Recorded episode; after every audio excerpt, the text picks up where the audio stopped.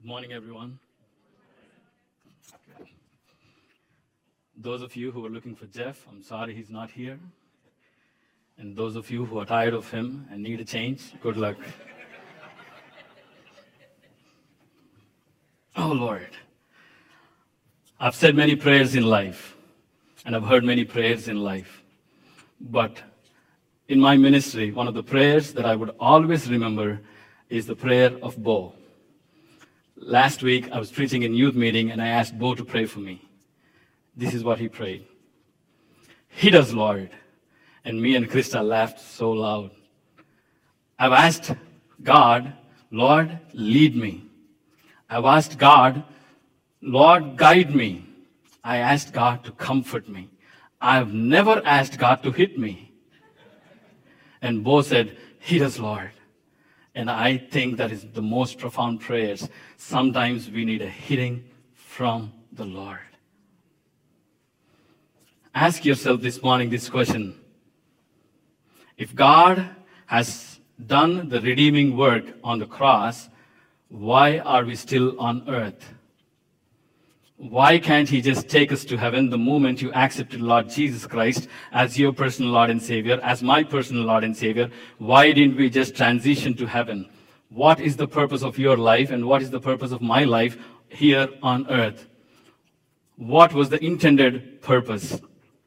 This morning, I want us to consider and meditate on the word and the call of witnessing. Witnessing is not just a New Testament theology or a topic.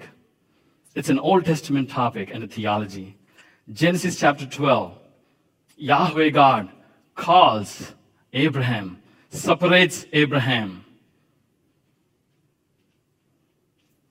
just so that he can make a nation out of it. And that nation will be an example for all the other nations around that to proclaim who is the real God. The nation was formed. They were in slavery because of disobedience in Egypt, and God brought them because God heard their cry. Guess what? Soon they forgot Yahweh God, and they made a calf and worshipped an idol. Out of all the people, again, God picked one. Exodus chapter 19, you see God picking up Moses, taking him on the Mount of Sinai, revealing himself to him. Exodus chapter 19 says, You shall be my treasured possessions among all people. You shall be me, you shall be to me a kingdom of priests and a holy nation. 1 Peter 2, 9 through 10. You have called us chosen, a royal priesthood, a holy nation. Peter picks the same text from Exodus chapter 19. Isaiah chapter 43, verses 10 through 12. Please underline these words for me. You are my witnesses, declares the Lord, and my servant, Jesus Christ, whom I have chosen, that you may know and believe me and understand that I am He. Before me no God was formed, nor shall there be any after me. I, I am the Lord, and besides me there is no Savior. I declared and saved and proclaimed when there was no strange God among you, and you are my witnesses, declares the Lord, and I am God. Bible did not say, you may be my witnesses, you can be my witnesses, I will train you to be my witnesses. It says, you are my witnesses. It's a definitive statement. You are the salt of the earth. You are the light of the earth. You don't become light when you have the Spirit of God. When you have Christ in your life, you are the salt. You are the light. You are the witness. You don't become a witness. You are the witness the moment when you accepted Lord Jesus Christ as your personal Lord and Savior. Keeping this in mind, let's stay focused in the book of Acts. Acts chapter 1, verses 8. But you shall receive power when the Holy Spirit has come upon you, and you shall be my witnesses to me in Jerusalem and in all Judea and Samaria and to the ends of the earth.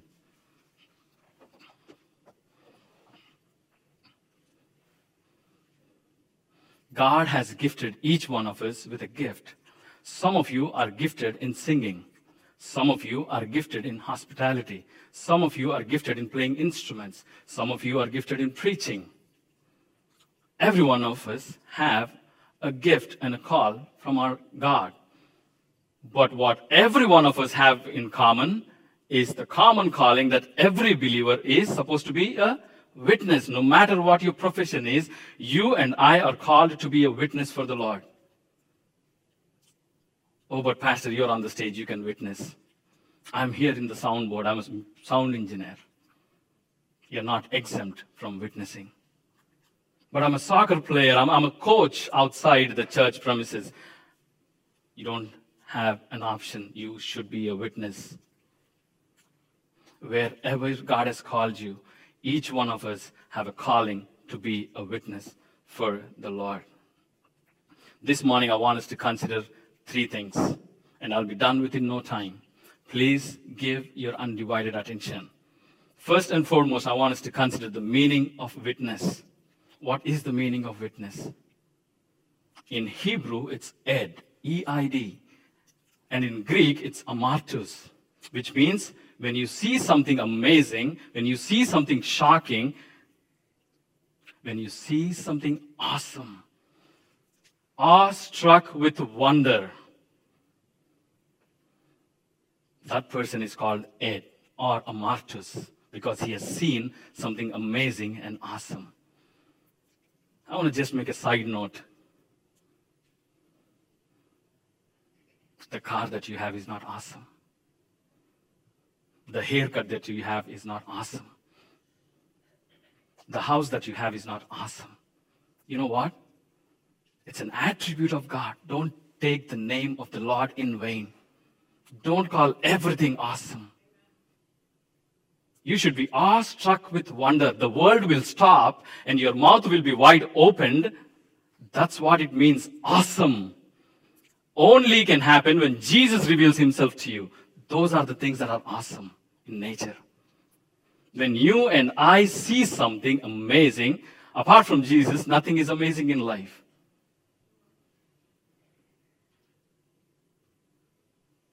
And when God reveals, there is a purpose that He reveals Himself. Moses was on the Mount of Sinai, and God reveals Himself so that He may bear witness. In Hebrew, it's ud. And in Greek, it's marturo. And that's where we get the word martyr. Witness in Greek is martyr. How is our witnessing? Moses went up to the Mount of Sinai, saw God, and came down and shared what he saw. That's what witnessing is. Isaiah saw the vision in chapter 6.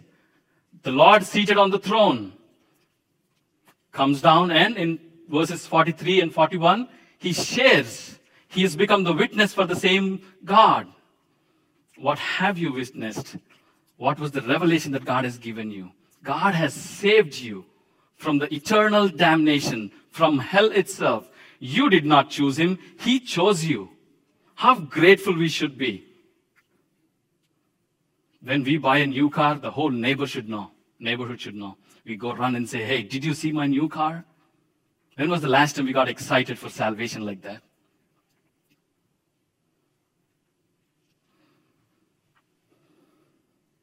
The meaning of witness is you see and you share, to know and to make known whom you have known. That's the purpose. That's the meaning of witness. Second, I want us to consider the means and the manner of witnessing. What is the means? How do we witness this Christ? Before we look into the means of witness, I want you to consider what is not witness. Who is not witness? Some of us fall into this trap. I want you to carefully, because I cannot put these right words. It's Donald Miller who wrote a nice exegetical thesis on witnessing, and I'm just reading his. I once heard Professor Edward Schweizer of Zurich illustrate in a lecture and difference between the objective and the subjective quality of human experience. He said, I ask you what happened at the theater last Friday. If you should reply, Oh, it was wonderful. I was deeply moved. Chills went up and down my spine. My eyes were filled with tears. I have never experienced such an exalted mood before in my entire life. And the professor says, I should have to reply. But you haven't answered my question. I did not ask what happened to you.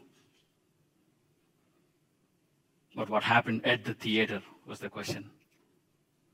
If what happened there could produce such a marked response, testimony to the response might indeed encourage the hearer to go the play to find out for himself. But it would be the play itself and not someone else's experience of the play, which would be crucial. Aware of this, when William Carey, how many of you know William Carey? William Carey was a missionary to India. He's called the father of modern missions. William Carey was visiting on his deathbed, uh, visited by Duff, Alexander Duff, younger colleague, and Duff recounted the many contributions Carey had made to India through his life. Carey replied, Mr. Duff, when I am gone, say nothing about Dr. Carey. Speak about Dr. Carey's Savior. We are not the center of someone else's salvation. What happened at the theater, not what happened to you. He continues to say, there are two reasons for it. He backs it up. First, if one rests one faith on experience rather than the source of his experience, it is difficult to know whose experience should be normative. On a visit to a Mormon tabernacle a few years ago, I picked up a track written by a female deep sea driver, accompanied by a very enticing photograph. It was her testimony. She had been taking instructions in the Mormon faith for some months when suddenly, in a deep dive, many feet below the surface of the water, the truth of the Mormon persuasion was clearly revealed to her, and she experienced the meaning of life. Through that revelation, in a way that solved all her problems and made her a radiant and triumphant believer. If one rests one's case on experience, why is not her experience a valid one? And most certainly, the Christian Science appeal rests quite solidly on Mrs. Eddy's testimony to her healing and on that subsequent followers. If the retelling of religious experiences is the best method propagating religious faith, then it would seem that those approached would be in the position of consumers influenced by the advertising who are left to pick and choose that which is most appealing.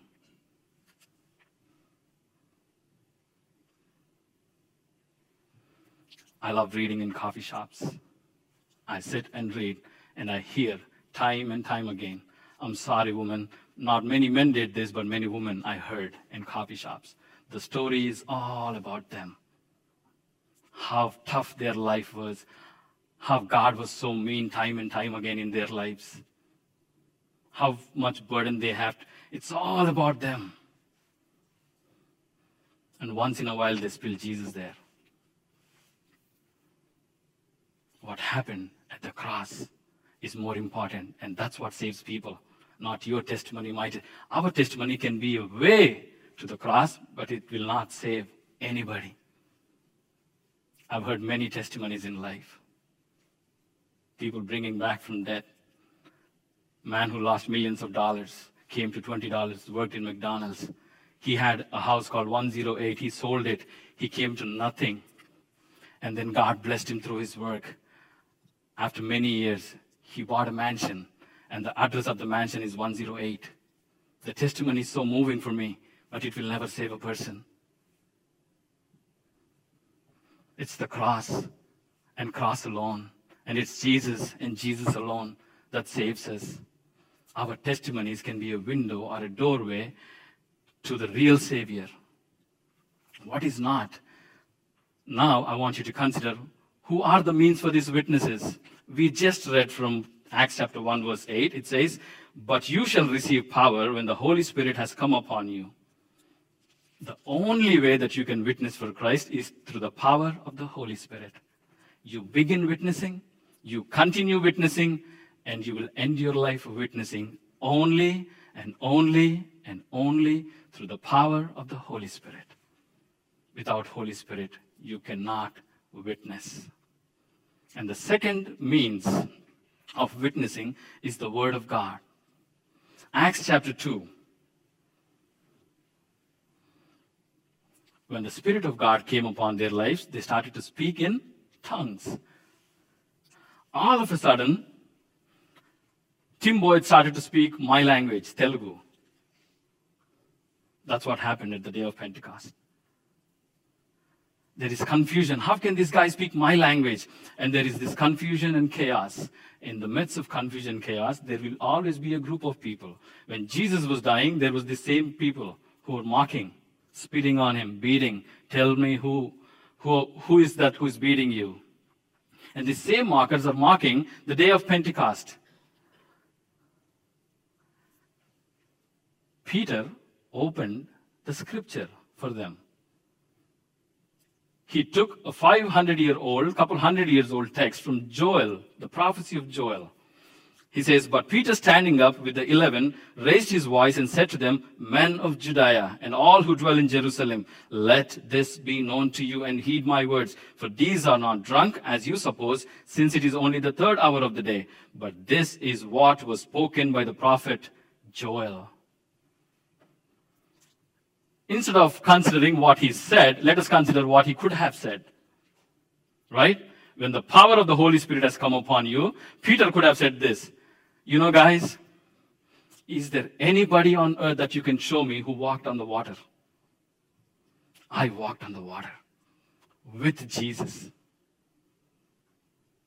When I did not catch fish all night long, this Jesus came to me, said, throw your net on the other side and I caught so much fish that my net started to break. You know what? My mother-in-law was dying. Jesus healed. He had so many stories to share. He did not. He picked the word of God from Joel and a psalm from David. He knew his story will not save people. It may give you goosebumps, give you chills. It will never save you. Peter knew he picked the word of God from Old Testament. The word of God is the means of salvation, and the Spirit of God is the means of salvation. Nothing else.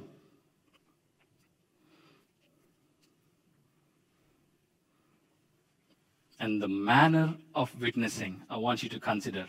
The means of witnessing is through the Spirit of God and through the Word of God. And the manner of witnessing is this in the midst of confusion and chaos, I also want you to consider where Peter stands. He is in Jerusalem.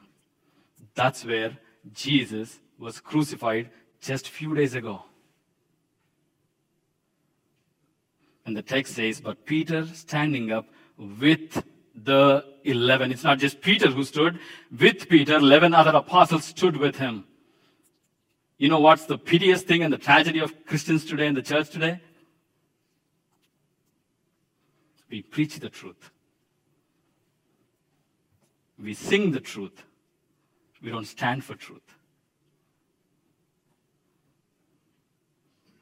Our unity is so waste. Oh, brother, we are all united. Methodist, Baptist, Presbyterian, independent churches, we are all united. We are one. For what? To eat a meal?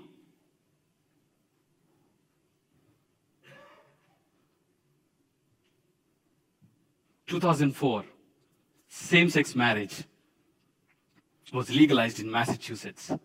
Where was the church? Followed by California and Connecticut, 2008. Where was the church? 2015, all 50 states of America legalized same sex marriage. Where was the church? The church that was supposed to be marching on the streets for what they believe. They prayed inside the four walls. They preached inside the four walls. We sang inside the four walls. We never stepped out of our comfort zone. For what they believe lustfully and selfishly, they marched for their rights. It was 2% of the congregation who went out and got what they want. And here we are self-proclaiming Christians. Did not witness did not stand for the truth. I heard about a trial in one of the countries, the bomb blast. There were four men who were caught. regarding that. Three men were sentenced to seven years. One person was sentenced to 14 years. What happened? These three men assembled the bomb, put the bomb, blasted the bomb. Seven years. The fourth one got 14 years. Why? He knew and he did not say because he was silent. If we have to stand before the Jesus, if we have to stand before God, we will be judged because we were silent. We did not stand for the truth that we believed in. We give complaints over Facebook, social media. Oh, gender equality, my daughters are at stake in school, my sons are at. What happened? We didn't march. We didn't fight for what we believe. We didn't stand up.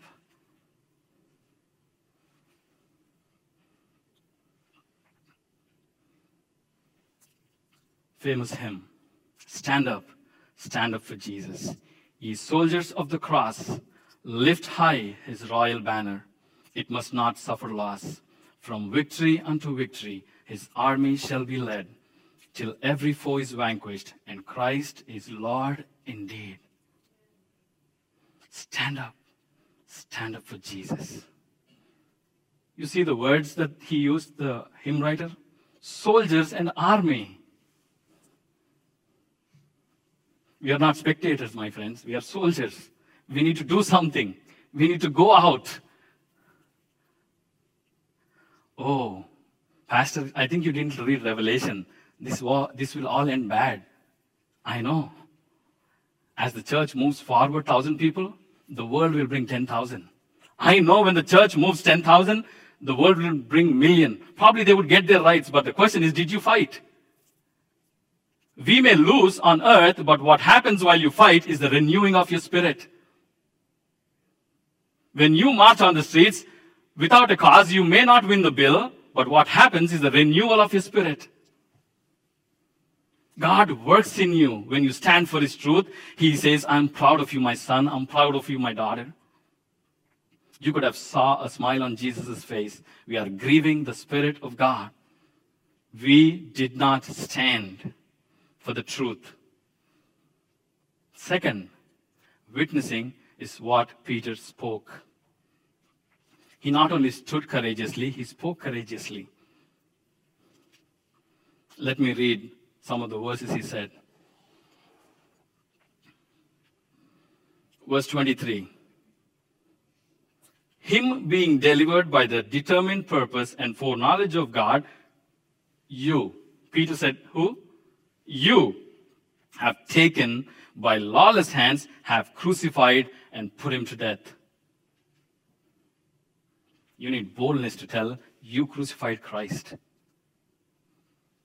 And then verse 36 Therefore, let all the house of Israel know assuredly that God has made this Jesus, whom you crucified, both Lord and Christ. Verse 40 And with many other words he testified, he witnessed, and exhorted them, saying, Be saved, be saved from this perverse generation. These are some of the bold words that came out of Peter, the first sermon ever preached after Pentecost. Pastor Sagar, you're always so rude. Can you repeat these three sentences with love? You have crucified. Put love behind it. I want to hear how it sounds like. Love is not seen, my friends. Truth is heard. You don't know how much love I have for you guys today. It's the truth that will hurt you. If you look into Apostles' life, let's see, Acts chapter 5, just one page after, verses 27 through 32. And when they had brought them, they set them before the council, and the high priest asked them, saying, Did we not strictly command you not to teach in this name? And look, you have filled Jerusalem with your doctrine and intend to bring this man's blood on us. But Peter and the other apostles answered and said, We ought to obey God rather than man.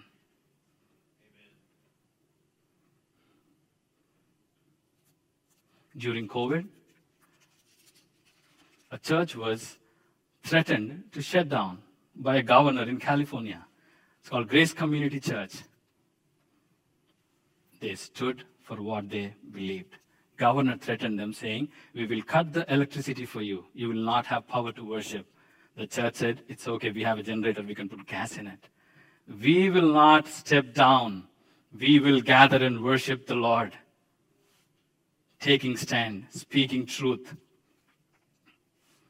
Verses 7, uh, chapter 7, sorry. Chapter 7, verses 51 and 52. This is Stephen.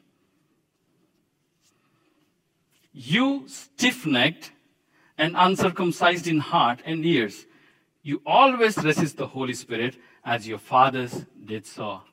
These are the last words of Stephen the martyr. You have did this. Verses 52. Which of the prophets did your fathers not persuade, uh, persecute?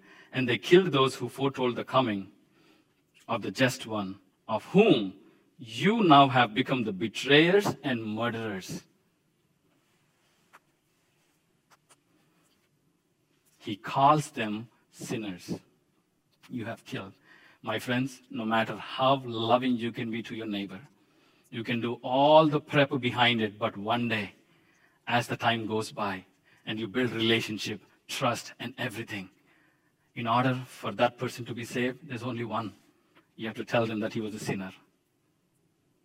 And once you tell him you are a sinner, if he convinced that he is a sinner, he will seek for a savior. And then he will come to know Jesus Christ. Finally, courage plus clarity. Luke chapter 24, the last verse says, Jesus opened their eyes. And now, Peter and all the apostles could see the scripture in the Old Testament where Jesus was. So we need word and the power of the Holy Spirit, right? Clarity and courage. We are so shifted today. Some charismatics who are, what is that, prosperity, healing gospel people, when kids got saved in those churches, they are so passionate. When the pastor gave them 1,000 pamphlets to distribute in the village, they were passionate to knock every single door. What did the pamphlet say? Apostle Joshua is in town. When he lays a hands, you will be healed. That's the pamphlet. But the kids are so passionate, they didn't have a clarity. They went and knocked every single door and gave the pamphlets.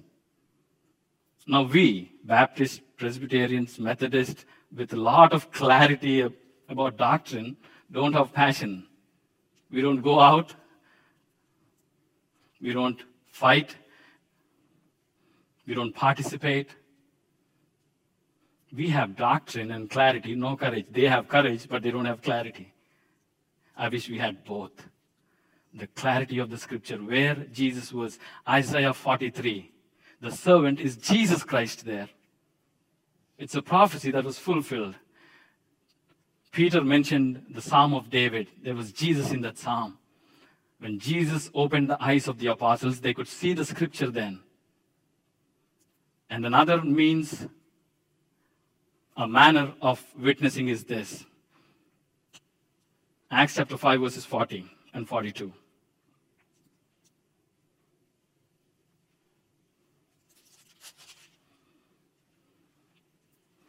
And they agreed with him, and when they had called for the apostles and beaten them, they commanded that they should not speak in the name of Jesus, and let them go. So they departed from the presence of the council, rejoicing that they were counted worthy to suffer shame for his name. The manner of witnessing is suffering shame with joy. When somebody spits on you, somebody uses cuss words because you shared the gospel or you held a banner for Christ on the streets of Pensacola, with joy. Paul, Peter, and all the apostles, when they went through pain, through affliction, one thing that Satan could not steal from them is the joy of salvation what we are missing today as a church. Suffered shame with joy. Finally, I want us to consider the manifestation of a spirit filled witnessing. What is the result of this witnessing? The manifestation of spirit filled witnessing. First thing I want you to consider is salvation itself. When you are filled by the Spirit and when you witness, the first thing that will happen is salvation. People get saved. With the Spirit of God, with the Word of God, comes salvation. The manifestation of spirit filled man leads to someone else's salvation. I'll tell you what we are missing today.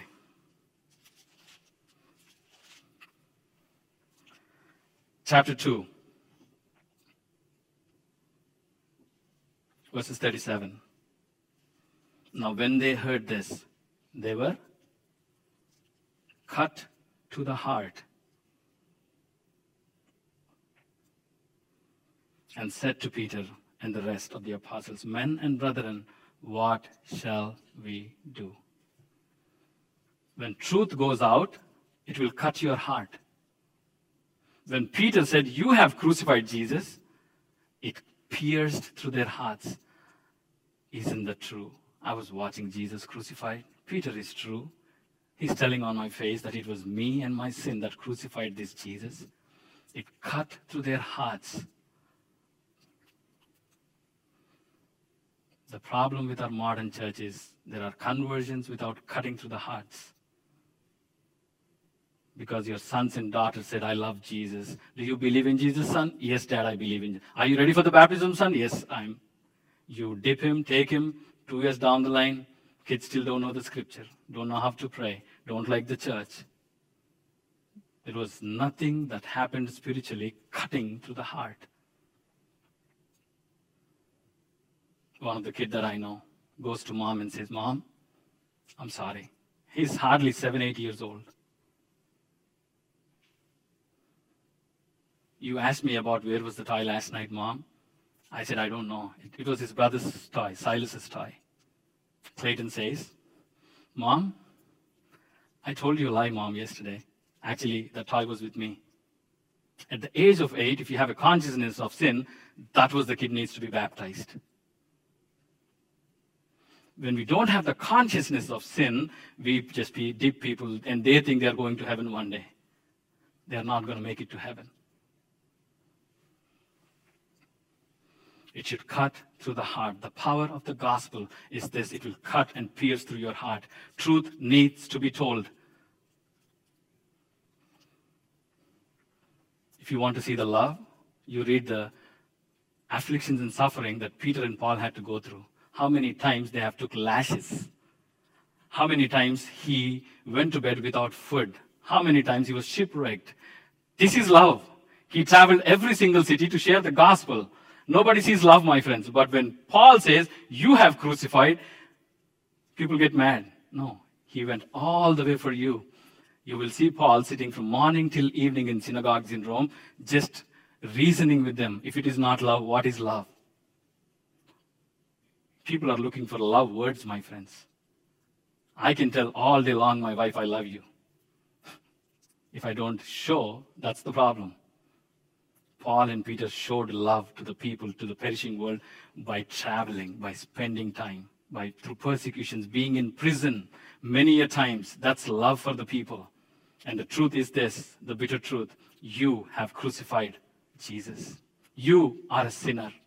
This is the bitter truth but we have to accept it. And the second manifestation of the Spirit is this sharing. Oh, where did you find this, Pastor? In the same text, Acts chapter 2. When they were baptized, they started to do some things. Let's look at them. Then those who gladly received his word were baptized, and that day about 3,000 souls were added to them, and they continued steadfastly in the apostles' doctrine, fellowship, the breaking of the bread, and in prayer. Then fear came upon every soul, and many wonders and signs were done through the apostles. Now all who believed were together and had all things in common, and sold their possessions and goods, and divided them among all anyone who are in need. When the Spirit of God comes on your life, when you have a gaze at heaven, you will count everything as rubbish on earth. You will give away everything for the glory that you are about to receive in heaven. Nothing is compared to the eternal glory. They all sold everything. Giving. For God so loved the world that he gave his only begotten Son. The first sign of your love and my love is we give. Without giving, you can say a lot of things about love. It doesn't matter. God created in Genesis chapter 1 and 2. Guess what he did? He named everything. No. He said, Adam, name. Whatever you call them, that will be their name. And he said, Adam, you rule. That's love. He gave you. He gave the authority for us to rule over the creatures. He gave his own son. Being the recipients of such great love, how are you reciprocating that love? Jeff Spooney posted a week ago on Facebook. Some of us give to the Lord less than the tips that we give in the restaurant. What a shame. Don't ever bring the second best to the Lord. Give the best. If you don't want to give, do not give, my friends. Do not give. God is not lacking anything. The cattle on the thousands hills are His. But when you give, you spend more on your motorbikes, you spend more on your boats, you spend more on your shopping, you spend more on your Disney trips, you spend more on everything else in your life. If you put an annual budget and you're giving to the church, everything will outweigh your giving to the church. sharing the manifestation of the Spirit filled witnessing. They sold all their positions, started to give for the needy.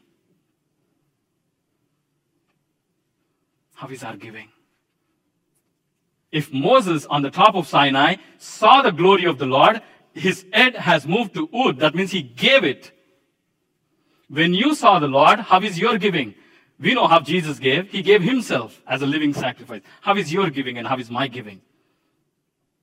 Let us examine ourselves in the light of God's word. Don't tip God. Do not tip God. Come prepared to worship God with your giving. Count your cost for everything and make sure you have that first priority for the kingdom of God. And finally, the manifestation of spirit filled witnessing is sacrifice. The first cutting through the heart produced salvation. This is another cutting through the heart. Okay? Starting from Stephen, Acts chapter 7, verses 54. When they heard these things, they were cut to the heart. And they gnashed at him with their teeth. But he, being full of the Holy Spirit, gazed into heaven and saw the glory of God, and Jesus standing at the right hand of God, and said, Look, I see the heavens opened and the Son of Man standing at the right hand of God. Then they cried out with a loud voice, stopped their ears, and ran at him with one accord. And they cast him out of the city and stoned him, and the witnesses laid down their clothes at the feet of a young man named Saul. And they stoned Stephen as he was calling on God and saying, Lord Jesus, receive my spirit. Then he knelt down and cried out with a loud voice, Lord, do not charge them with this sin. And when he had said this, he fell asleep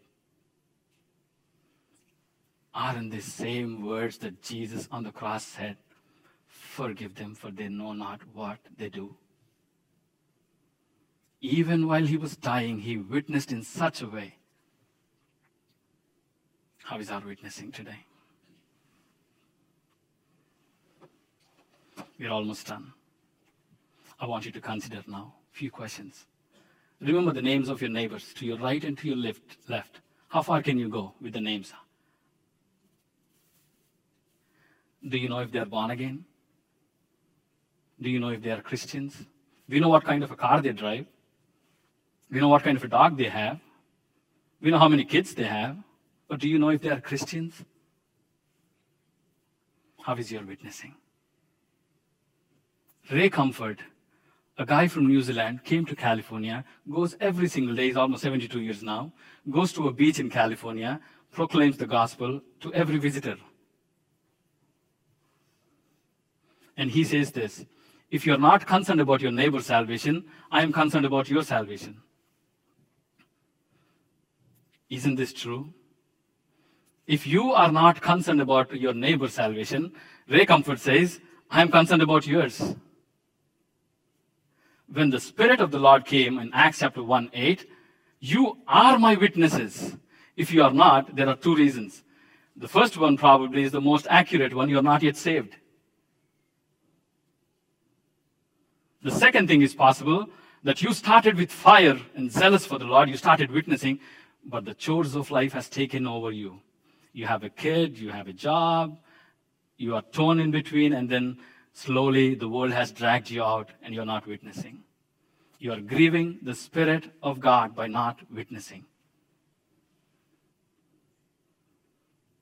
As we walk with our dogs in our neighborhood, we have so many things to talk with our neighbors. Except Jesus. Accept Jesus.